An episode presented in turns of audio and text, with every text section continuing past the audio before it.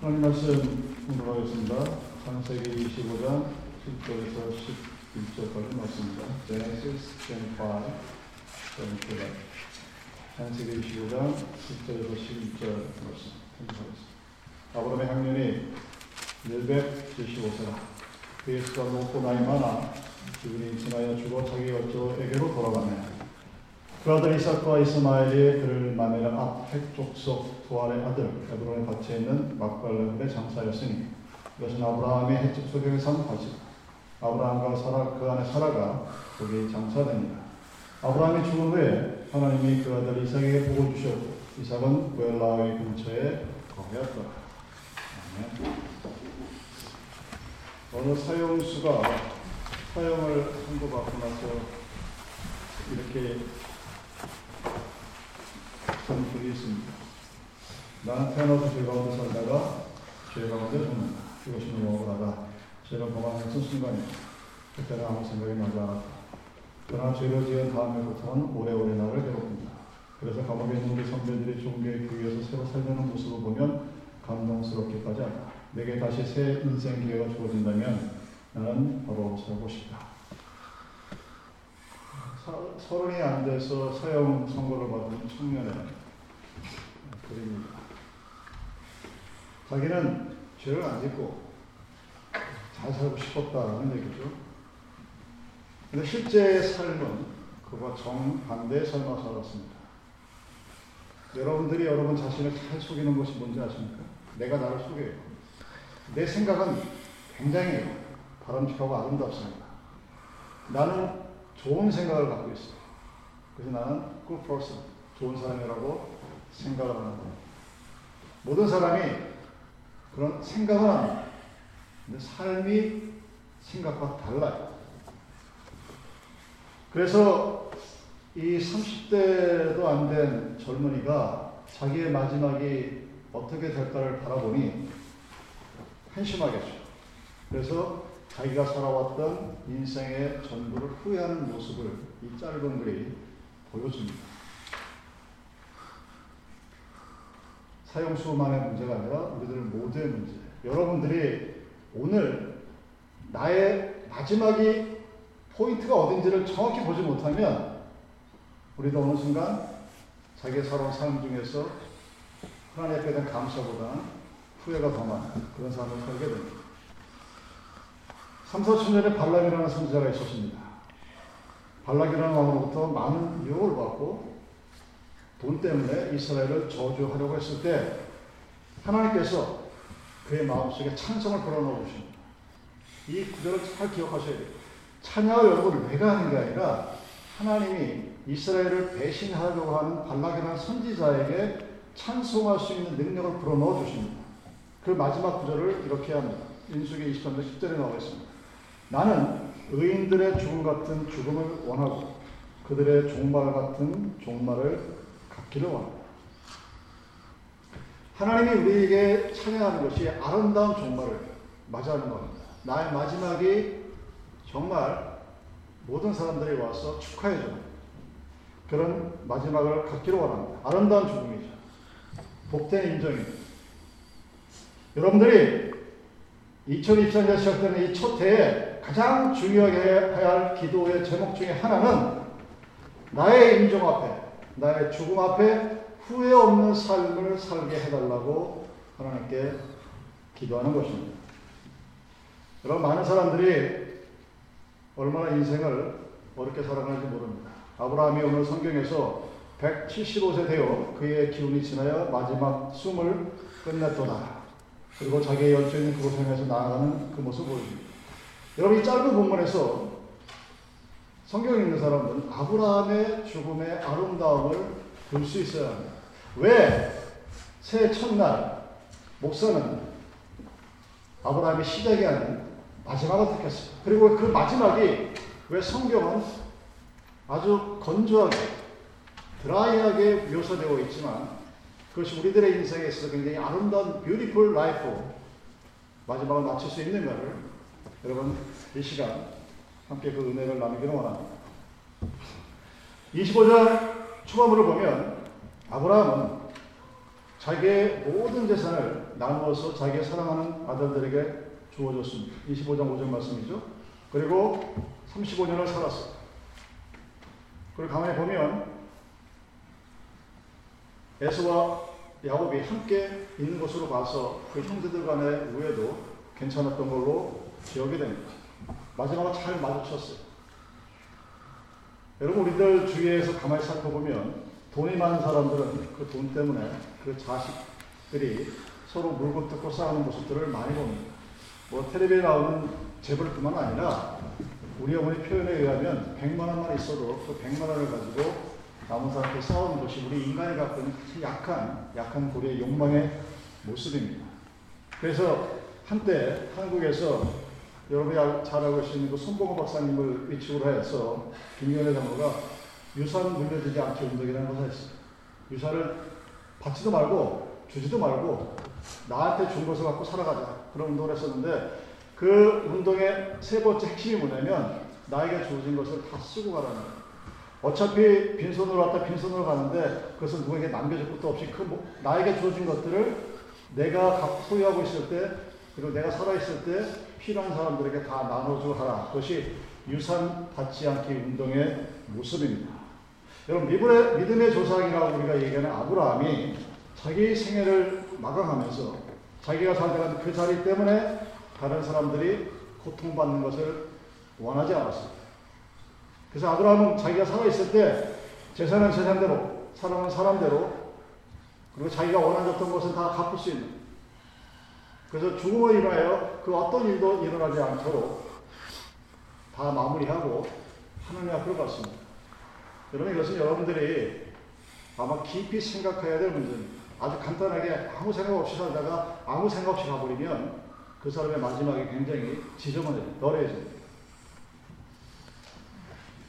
우리 생애가 지나간 다음에 내가 세상을 떠났는데 죽은 나 때문에 남아있는 다른 사람들이 넘어지고 쓰러지고 상처받는 그런 일들이 없도록 해야 합니다.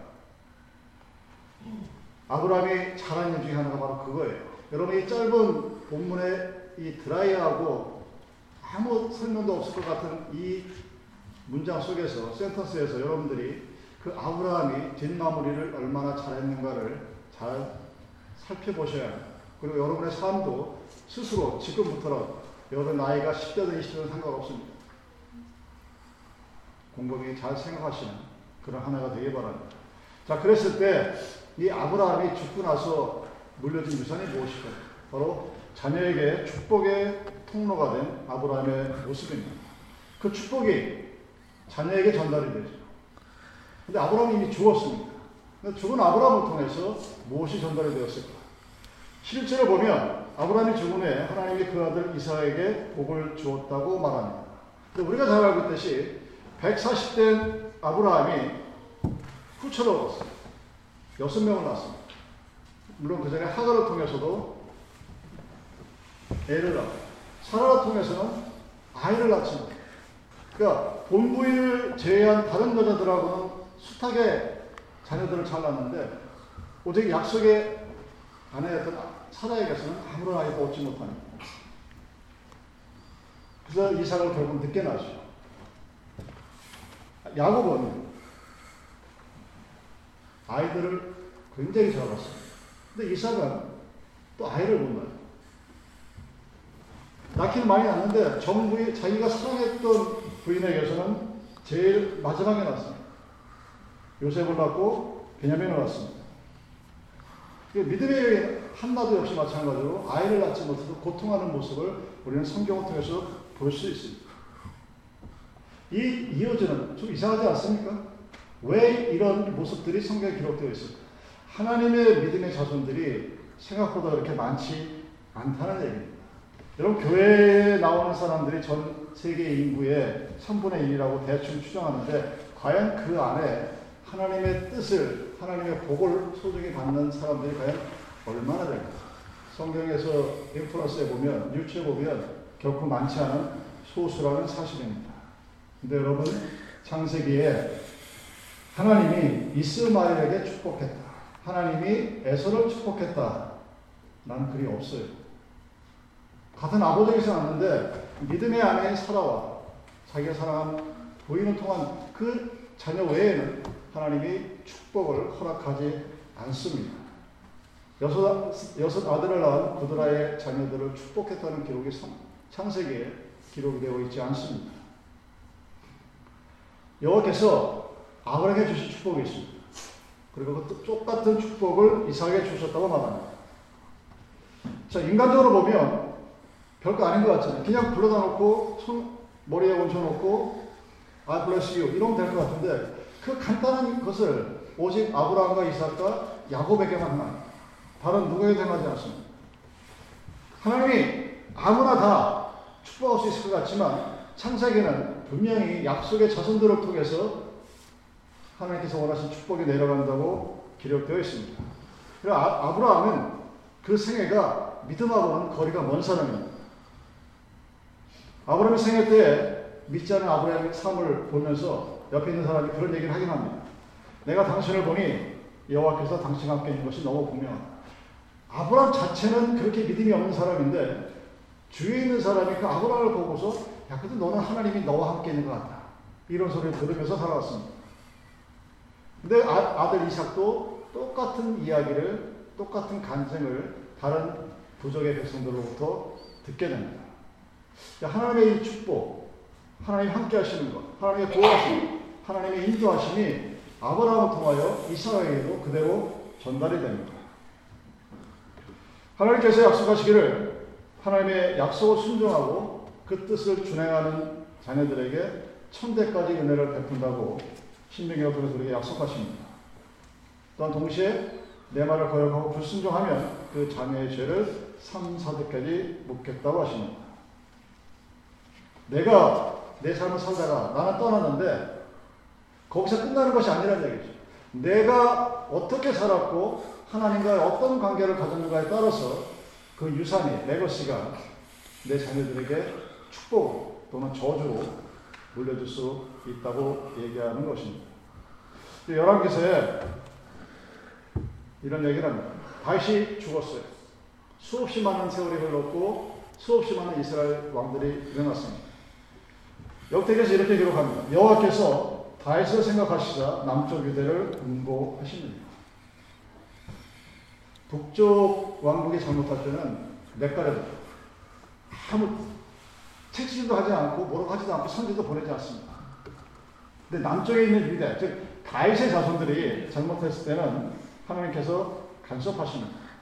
내 사랑하는 종 다윗을 기억하여 예루살렘의 등불을 끄지 않기를 내가 원합니다. 하나님은 하나님이 다윗을 기억하는 겁니다. 다윗의 후손들이 하나님을 기억해서 하나님께 기도하고 간구해서 회개 기도해서 하나님이 남쪽 유대를 각별히 보살피시는 것이 아니라 하나님이 다윗과 한 언약을 기억하시고 그 데비 데비 캐버넌트를 기억하시고 그 다윗을 사랑해서 남쪽 유대가 남쪽 유대에 붙어 있던 기도의 등불이 하나님의 등불이 꺼지지 않기를 하나님이 원하시는 이것이 하나님의 축복입니다. 그러니까 여러분들이 나나 여러분들이나 내가 가지고 있는 믿음을 자랑할 수 없는 이유가 바로 거기에 있어요. 우리들은 정말로 착각 속에 살아갑니다. 우리는 비교를 하죠. 아, 저 사람은 나보다 믿음이 좋은 것 같아요. 뭐 이유는 세상적인 이유는 여러 가지 많겠죠. 근데 그 모든 것들이 하나님이 다해서 기억하신 것입니다. 하나님이 아브라함을 기억했고, 하나님이, 하나님이 이삭을 기억했고, 하나님이 야곱을 기억했고. 그래서 그 하나님의 기억이 하나님의 카비넌트가 남쪽 유다에게는 그대로 이어지지만 북쪽 유다에게는 그 어떤 일이 일어나도 하나님이 간섭을 하지 않아요. 인프로스, 인터, 인터포런스 하지 않아요. 그냥 내버려 둡니다. 여러분의 생에 하나님이 간섭하지 않습니다. 여러분 그것을 슬퍼야 하나님이 나를 간섭하지 않아요. 내가 잘못된 길로 가는데 부모 입장에서 자녀가 자기 사랑하는 아이가 잘못된 길로 가는데 가만히 내버려 두면 없어요. 주저앉혀야죠. 회초를 치든 막든 잘못된 길로 가는 것을 알게 됩니다. 바로 그것이 하나님의 마음입니다. 애타는 하나님의 말씀. 그래서 여러분들의 자녀가 잘 되기 위해서는 해야 될 첫 번째 일은 내가 하나님 앞에서 축복받은 삶을 살아가야 된다는 사실입니다. 나는 자녀들에게 줄 것이 많아. 돈도 많고, 뭐도 많고, 뭐도 많고. 근데 여러분 그 모든 것들은 다 쓸모 없는 것이라고 성경이 여러 번에서 얘기하고 본인 스스로도 아마 그것을 느끼고 살아가야 합니다. 여러 가지고 있는 세상의 그 모든 것들은 죽음이 앞에 다가왔을 때 그 어느 것 하나 쓸 수 있는 것이 없어요. 뭐 좋고 나쁘고가 아니라 아무런 소용이 없어요. 있어요. 아무것도 소용없는 거예요. 근데 하나님 앞에 내가 진실된 삶을 살고 하나님의 마음에 합한 인생을 내가 살았다면 하나님이 주십니다. 내가 그냥 제사를 주는 것이 아니라 하나님이 나에게 내려주신 그 놀라운 축복을 자녀들에게도 내려주시는 겁니다. 여러분 왜 복권 라더리 당선된 사람들이 5년 안에 타산하는 비율이 70% 80% 넘는 거죠. 돈은 그렇게 쓸모없는 것들입니다. 그렇지만 내가 하나님 앞에 바로 살고 하나님 앞에 정직하게 살고 하나님 앞에 진실하게 살았다면 그 후손들을 향해서 하나님께서 천대까지 10,000 generation 그 영원히 복을 주시겠다는 이야기입니다. 그래서 부모는 여기에서 죽음으로 끝나는 것이 아니라 자녀의 축복의 통로가 되는 부모가 됩니다. 그래서 아브라함은 자기의 삶을 잘 정리하고 자기 때문에 후환이 될 모두를 제거한 채 하나님한테 갔습니다. 그리고 그 하나님의 세계의 축복의 모든 것들이 그 아브라함과 맺었던 하나님의 약속 때문에 이삭에게로, 야곱에게로, 그리고 약속의 자손에게로 다 이어졌다는 사실. 그것이 축복입니다. 여러분들이 그 복을 누리며 살고 그 복을 자녀들에게 전달할 수 있는 통로가 되기를 바랍니다. 또한 아브라함은 하나님으로부터 인정받는 삶을 살았습니다. 로마서 4장 18절의 말씀입니다. 아브라함이 바랄 수 없는 중에 바라고 믿었으니 이는 내 후손이 이같으려 하신 말씀대로 많은 민족의 조상이 되게 하려 하심을 기나니 그가 백성화되어 자기 몸이 죽은 것 같음과 사라의 태의 죽은 것 같음을 알고도 믿음이 약하여지지 아니하고 믿음이 없어 하나님의 약속을 의심치 않고 믿음이 견고해져서 하나님께 영광을 돌리며 약속하신 그것을 또한 능히 이루실 줄을 확신하였으니 그러므로 이것을 저에게 의로 여기셨느니라. 로마서가 바울이 아브라함의 사적을 정리한 거죠. 아브라함이 믿음이 견고해져서 약속을 붙잡았다고 표현이 되어 있습니다. 사실은 사실은 그게 아니죠. 하나님이 약속했습니다. 아들을 주시겠다고 아브라함이 생각합니다. 자기는 이미 끝났어 인생. 아무런 육체적인 능력이 없다고 생각해서 여종을 택, 어, 택해서 자기의 인간적인 문제를 해결합니다. 그래서 애서를 낳았어요. 하나님이 나에게 안 해주면 그럼 저는 어쩔 수 없잖아요. 제가 알아서 해결하겠습니다. 자기 딴에는 문제를 해결했습니다. 어쨌든 아들이 나왔으니까. 자기 후사를 삼았습니다. 근데 하나님 어서 말씀하십니다. 야, 아니야. 걔는 너의 후사가 될 수 없다. 이렇게 얘기합니다. 왜냐하면 이 아브라함이 하나님과 의논도 없이 자기 멋대로 결정해버립니다. 여러분, 우리 이런 일을 굉장히 잘하거든요. 그럼 뭘 몰라요. 하나님과 아무 상관없이 지 멋대로 다 결정해놓고, 그리고 하, 나는 하나님 뜻대로 산다고 착각하고 살아가는 이 아브라함의 모습이 우리에게 굉장히 많이 보입니다. 근데 하나님이 오늘 찾아오서 말씀하십니다. 아브라함아, 그 친구는 내가 원하는 후사가 아니다. 어떻게 하라고? 하나님이 얘기를 합니다. 내가 자녀를 주겠다. 아브라함이 야 이거 이스마엘이나 잘 살게 해주세요. 비웃습니다. 여러분 창세기 가서 다시 한번 읽어보세요. 그 얘기를 들은 아브라함이 아이고 하나님 땡큐가 너무 내게 응답하시고 안 그래요. 하나님 콧소리 그만하시고 그냥 미, 미리 나온 내 처자들 이스마엘이나 좀 잘 그냥 살아갈 수 있도록 걔에게 축복해 주십시오. 그렇게 얘기를 합니다. 아브라함은 그런 것이 아니라 사라도 마찬가지입니다. 같은 얘기를 듣더니 비웃습니다. 하나님께서 말씀하십니다. 살아야 내가 왜 웃느냐? 내가 왜 비웃냐 그랬더니 내가 웃지 아니하였네. 거짓말입니다. 여러분 이들이 믿었다고는 우리 얘기할 수 없습니다. 근데 그럼에도 불구하고 로마서가 그들을 믿음에 섰다고 얘기합니다. 온전한 믿음을 갖고 경고했는 것이 아니죠. 그들은 그냥 넘어졌습니다. 쓰러졌어요. 하나님이 주신 약속을 온전히 못 믿었습니다. 근데 그럼에도 불구하고 믿음으로, 믿음으로라고 하나님께서 말씀하고 계십니다. 왜 그럴까? 여러분 신기하지 않습니까? 인간적인 관점에서 봤을 때 분명히 하나님의 약속을 믿지 않고 비웃었고 안 믿었고 자기의 인간적인 노력을 더 강조했던 그 사람들을 로마서는 믿음으로 믿음으로 표현합니다. 가능한 다윗이 자기 죄를 감추기 위해서 부하고를 죽여버려요. 그것도 아주 치사하고 나쁜 방법으로 다른 사람의 손을 빌려서 죽여버립니다. 근데 성경이 그 이세의 아들 다윗을 만나니 내 마음에 합한 자라고 사도행전 13장 20절에 기록됩니다. 야 어떻게 이런 일이 있을 수 있을까? 도대체 이해가 안 가요. 그런데 이 두 사람의 공통점을 찾아볼 수 있습니다. 그 첫 번째 공통점은 실패했어요. 그리고 넘어진 사람들. 그렇지만 동시에 이들은 자기가 실패했고 넘어졌고 믿음을 저버렸지만 그 상태에서도 하나님을 바라본 사람이에요. 하나님께서 약속하시면 그 약속 앞에 매달렸습니다. 하나님이 우리를 대할 때, 여러분들을 대할 때 내 약한 믿음을, 연약한 인생을 따라 그대로 대화하지 아니하십니다. 내 약한 마, 믿음이 조금씩이라도 자라나갈 수 있도록 끊임없이 그 믿음을 복돋아 주시고 일으켜 주십니다. 그래서 하나님의 사람으로 쭉 이끌어갑니다. 아브라함이 믿음의 사람으로 인정받을 수 있었던 것은 하나님이 너의 아들 이삭을 주겠다는 그 약속에 대한 반응이 아니라 한참 세월이 지나고 나서 그 모든 자기의 잘못을 깨닫고 실패를 깨닫고 넘어지고 깨어지고 다시 일어난 그 이후에 하나님의 믿음이 온전해졌을 때를 로마서가 얘기합니다. 연약한 믿음을 키워나가면서 하나님 앞에 온전히 인도해 놓으셔놓고 아 그래 아브라함 네가 나에게 믿음으로 영광을 돌렸다라고 로마서가 칭찬합니다. 여러분 이런 일이 어떻게 있을 수가 있을 거라고 생각하십니까? 어떻게 그럴 수 있을까? 여러분의 자식들을 생각해 보십시오. 자식들이 다 자랑스럽겠지만 안 그런 게가 태반인 겁니다. 넘어지고 깨지고 실수하고.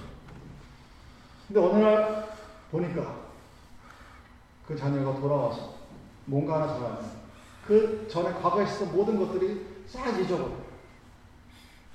그리고 기특한 언제 이렇게 컸지? 언제 이렇게 잘 자랐지? 그런 모습입니다. 우리 아버, 아버지가 우리를 사랑하는 것은 내가 하나님 앞에 사랑받을 만해서 내가 하나님 앞에 믿음이 정말 하나님께 영광을 돌릴 정도로 대단한 사람이라서가 아니라는 사실입니다. 우리 하나님 아버지는 우리를 그렇게 사랑합니다. 우리들 하나님 앞에서 절망하는 것이 죄의 이유가 바로 거기에 있습니다. 그런 하나님이 계신데 우리는 그 하나님을 바라보지 않고 나를 바라봅니다. 하나님이 우리에게 약속을 주셨지만 아브라함처럼 우리는 사람의 생각 따라 자기 의지대로 자기 멋대로 살아갑니다. 그래서 그 죄가 지금까지도 우리를 괴롭힙니다. 우리는 항상 넘어지고 자빠집니다. 그럼에도 불구하고 그걸 끝나지 아니하고 하나님의 은혜 앞에 또 나아갈 수 있습니다. 나아가서는 창피하고 부끄러워서 제대로 말도 하지 못합니다. 근데 그럼에도 불구하고 끊임없이 다시 또 나갑니다. 그것이 바로 아브라함이 나중에 믿음이라고 칭찬받았던 삶의 실제적인 모습입니다. 히브리서 11장에 믿음은 아브라함은 갈 바를 알지 못하고 떠났고 믿음으로 약속을 붙잡아 죽은 자 강구란 그가 약속대로 자녀를 받아 믿음으로 그 아들을 하나님께 드렸다고 계속해서 계속해서 믿음을 강조합니다. 그럼에도 불구하고 아브라함은 끊임없이 실패했습니다. 그러나 끊임없이 실패하고 잘못하고 넘어섰을 때마다 하나님은 아브라함을 붙들어 일으키셨습니다. 그 하나님이 오늘 우리에게 저에게도 여러분들에게도 동일한 방법으로 동일한 지금도 역사하고 계시는 겁니다. 여러분 실패 할 수 있죠. 실수할 수 있습니다. 다른 사람한테 손가락질 받을 만한 수치스러운 일을 할 수도 있습니다. 근데 그때 아브라함의 위대함과 다윗의 위대함은 하나님을 바라보았다는 거예요. 내가 실패했다고 땅을 다리에 쳐박아놓고 혼자 죽겠다고 살아가는 것이 아니라 그 순간 하나님을 바라본 것입니다. 죄 때문에 고통 받은 고통받았다면 바로 그 죄 때문에 하나님께 나와야 합니다. 내가 실패했기 때문에 힘들어하면 그 실패 때문에 하나님 앞에 나와서 하나님을 불러야 합니다. 그러면 하나님이 용서하시 안아주십니다. 위로하십니다. 함께 어깨를 붙들고 나를 일으켜 주십니다. 그게 하나님입니다. 그래서 우리는 나의 믿음을 자랑할 것이 단 하나도 없다는 이야기입니다. 제가 항상 여러분들에게 내 믿음을 자랑하지 말라 하는 의미를 다시 한번 새길 수 있는 이 시간이 되기를 바랍니다. 어떤 소녀가 신부에게 신부님 저는 밤마다 꿈만 꾸면 예수님을 만나요 하고 자랑하는 사람이 있었습니다. 그래서 이 신부가 하도 뭐 같으니까 테스트하려 하려고 물어봅니다. 예, 내가 어떤 사람한테 오늘 선서를 받았는데 예수님이 뭐라고 그러는지 좀 네가 물어봐 줄래? 아, 저녁에 지나고 아침에 물어봤습니다. 만났냐 어젯밤에도? 예, 만났죠. 그 예수님이 뭐라고 그러시던 그 사람에게 소녀가 뭐라고 그랬어요? 예수님은 잊으셨대요. 다 잊으셨대요. 신부는 죄를 기억하라고 그러죠. 자기가 직접 들은 사람이에요. 근데 하나님은 그 사람이 고백한 죄를 이미 다 용서하시고 잊었다고 예 말씀하십니다. 너희 죄가 조금같이 붉을지라도 흰 눈처럼 진홍처럼 붉을지라도 양털처럼 주께서 우리의 죄악을 우리에게서 멀리 옮기셨느니라. 이사야 1장 18절에 맞습니다. 아비가 자식을 불쌍히 여긴같이 여호와께서 자기를 경외하는 자를 불쌍히 여기시나이다. 시편 103편 13절 말씀입니다. 그러나 여러분 마지막을 바라본다는 의미를 잘 생각해 보십시오. 여러분이 여러분의 마지막 그 final point를 알지 못하고 오늘을 살아가면 우왕좌왕이 되겠어요. 좌로 나갔다 우로 나갔다. 성경은 좌로도 우로도 치우치지 말고 하나님의 말씀대로 살아가고 있어요. 그 마지막을 바라볼 수 있는 것이 믿음이에요. 아브라함이 끝없이 실패하고 실수하고 다윗이 씻을 수 없는 죄를 저질렀어도 그 모든 죄가 하나님 앞에 용서되어지고 그 죄악을 저질렀던 인간의 몸의, 몸의 계통을 따라서 예수 그리스도가 이 땅에 왔고 그 예수 그리스도가 죽음으로 우리들의 죄가 해결되어진 이 성경의 기록은 단순히 historical event를 넘어서 우리가 세상을 살아가면서 끊어질 수밖에 없는 이 인생의 한계를 어떻게 바라보고 살아갈 수 있는 그 모멘텀을 제공하고 그 viewpoint를 우리에게 보여주는 것입니다. 아브라함은 자기의 삶을 잘 정리했습니다. 그래서 그 아브라함이 죽었을 때 그 아브라함이 살았던 삶의 모든 것으로부터 인해서 그 어느 누구도 고통받지 않았습니다. 자식들끼리 재산 갖고 싸우지 않아.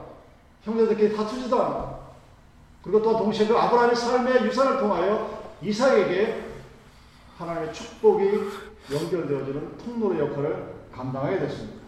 자신만 축복받은 것이 아니라 자신의 자녀들이 천세까지 만대까지 축복받을 수 있는 통로로서의 삶을 살아간 것이 바로 아브라함입니다. 하나님께서 또한 동시에 그런 아브라함의 삶을 의로운 인생이라고 엄청난 멸류관을 허락하셨습니다. 여러분 아브라함은 약했습니다. 그는 넘어졌고 쓰러졌고 좌절했고 실패가 많았다. 그런 인생이었습니다. 근데 그렇지만 하나님은 그 아브라함 앞에서 얼굴을 들게 하셨고 손을 내미는 그의 손을 붙들어 그를 인도하사 믿음의 삶 위에 우뚝 서게 하셨습니다. 그 은혜가 바로 우리가 받아야 할, 우리가 받으면서 살아가야 할 하나님, 하나님의 아름다운 축복입니다.